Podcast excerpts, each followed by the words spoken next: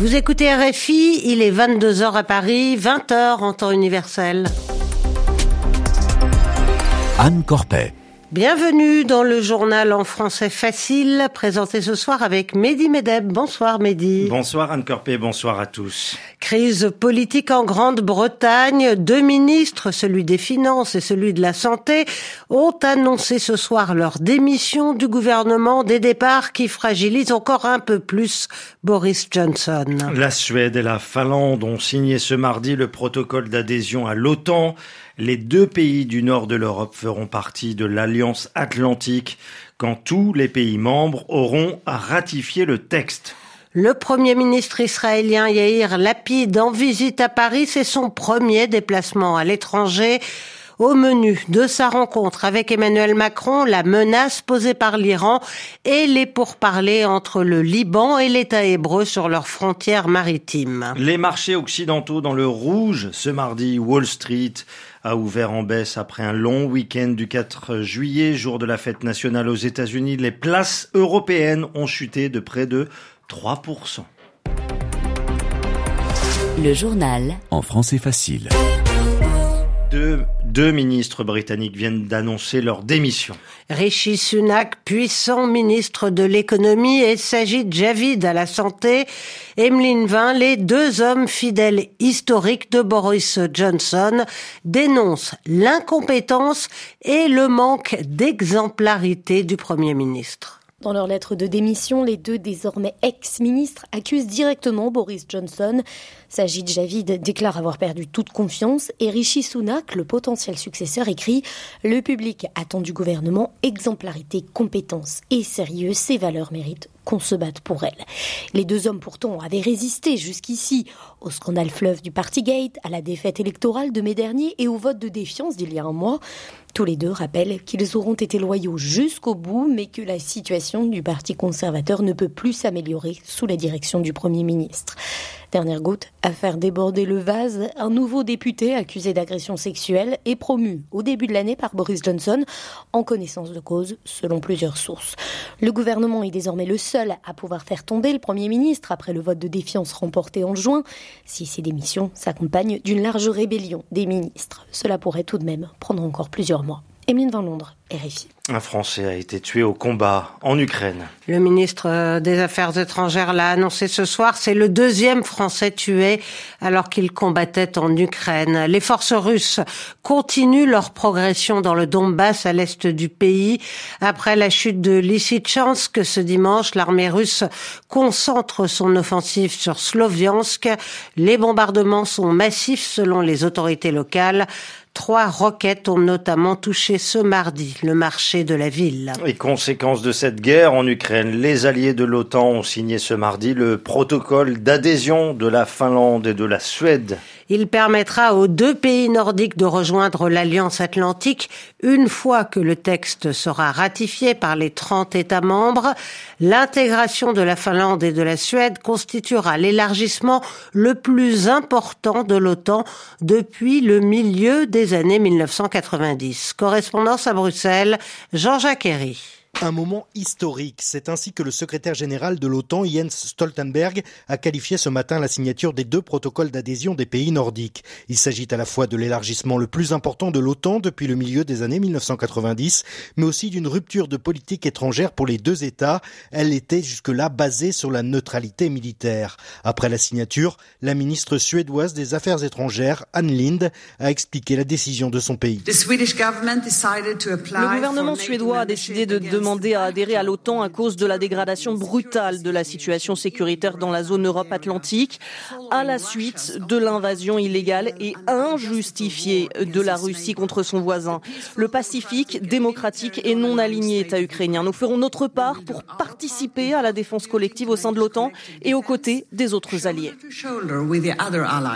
Les deux pays doivent maintenant voir leurs adhésions ratifiées par les parlements nationaux de chacun des États membres de l'OTAN, une procédure qui devrait prendre au moins plusieurs mois. Ce n'est qu'après ces 30 ratifications nationales que l'OTAN comptera véritablement 32 membres. Bruxelles, Jean-Jacques Herry, RFI. La France a rapatrié ce mardi 16 femmes djihadistes et 35 enfants français détenus dans les camps du nord-est de la Syrie. C'est la première fois que Paris effectue un rapatriement qui inclut des mères avec leurs enfants. Le retour de ces enfants et de leur mère a été salué par le collectif des familles de djihadistes partis combattre en Syrie. Un mineur de 17 ans et huit femmes ont été placés en garde à vue. Les huit autres doivent être mis en examen. Les enfants ont été pris en charge par l'aide sociale à l'enfance. Première visite à l'étranger pour le nouveau Premier ministre israélien. Et c'est à Paris que Yair Lapid s'est rendu ce mardi afin de rencontrer le président français Emmanuel Macron. Le nouveau chef du gouvernement israélien est dans une situation particulière. Après la chute de la coalition au pouvoir, des élections sont déjà prévues pour le mois d'octobre prochain. À l'Élysée, les deux dirigeants ont évoqué plusieurs dossiers sensibles, tensions entre le Liban et Israël et nucléaire iranien. Nicolas Falaise. L'accolade est chaleureuse et les dossiers sont brûlants, à commencer par cet accord sur le nucléaire iranien que tentent de relancer les pays négociateurs dont la France. Pour le nouveau Premier ministre israélien Yair Lapid, la menace grandit. L'Iran viole l'accord et continue de développer son programme nucléaire. L'Iran cache des informations au monde et enrichit de l'uranium au-delà du seuil autorisé. Et il a enlevé des caméras de surveillance de ses sites nucléaires. Face à tout cela, le monde doit répondre. Emmanuel Macron promet que la France poursuivra ses efforts et propose aussi son aide face à une autre source de tension, la délimitation des frontières maritimes entre Israël et le Liban pour que les deux voisins puissent exploiter les gisements de gaz. Il faut éviter toute action de quelque nature que ce soit qui mettrait en danger le processus en cours. Les deux pays ont intérêt à aboutir à un accord qui permettra une exploitation des ressources énergétiques au bénéfice des deux peuples. La France contribue déjà et est prête à y contribuer davantage. Le président français souhaite aussi une reprise du dialogue politique entre Israéliens et Palestiniens, mais pas un mot sur ce thème de la part du Premier ministre israélien Yair Lapid. Euh, en France, c'est demain que la Première ministre fera sa déclaration de politique générale. Elisabeth Borne affrontera aussi une motion de censure. Les élus de la NUPES ont annoncé qu'ils la déposeront ce mercredi, juste avant l'intervention de la chef du gouvernement. Le vote se tiendra dans les 48 heures, mais cette motion n'a que très peu de chances d'aboutir.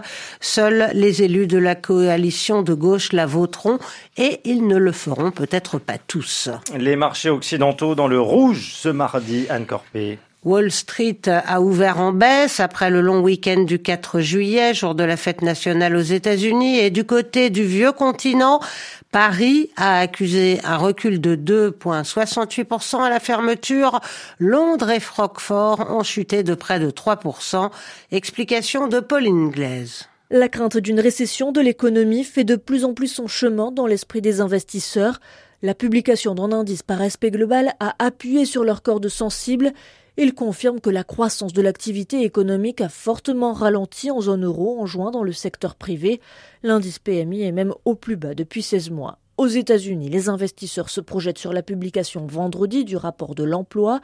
Attendu également d'ici une dizaine de jours les prochains résultats trimestriels d'entreprise, résultats dont on ignore encore à quel point ils seront ternes. Alors, explique un analyste, les acteurs du marché retiennent leur souffle tant qu'ils n'ont pas de nouveaux catalyseurs. Les craintes d'une récession pèsent aussi sur les métaux industriels et l'or noir. Le Brent a perdu près de 10%. Cette fébrilité n'est pas nouvelle.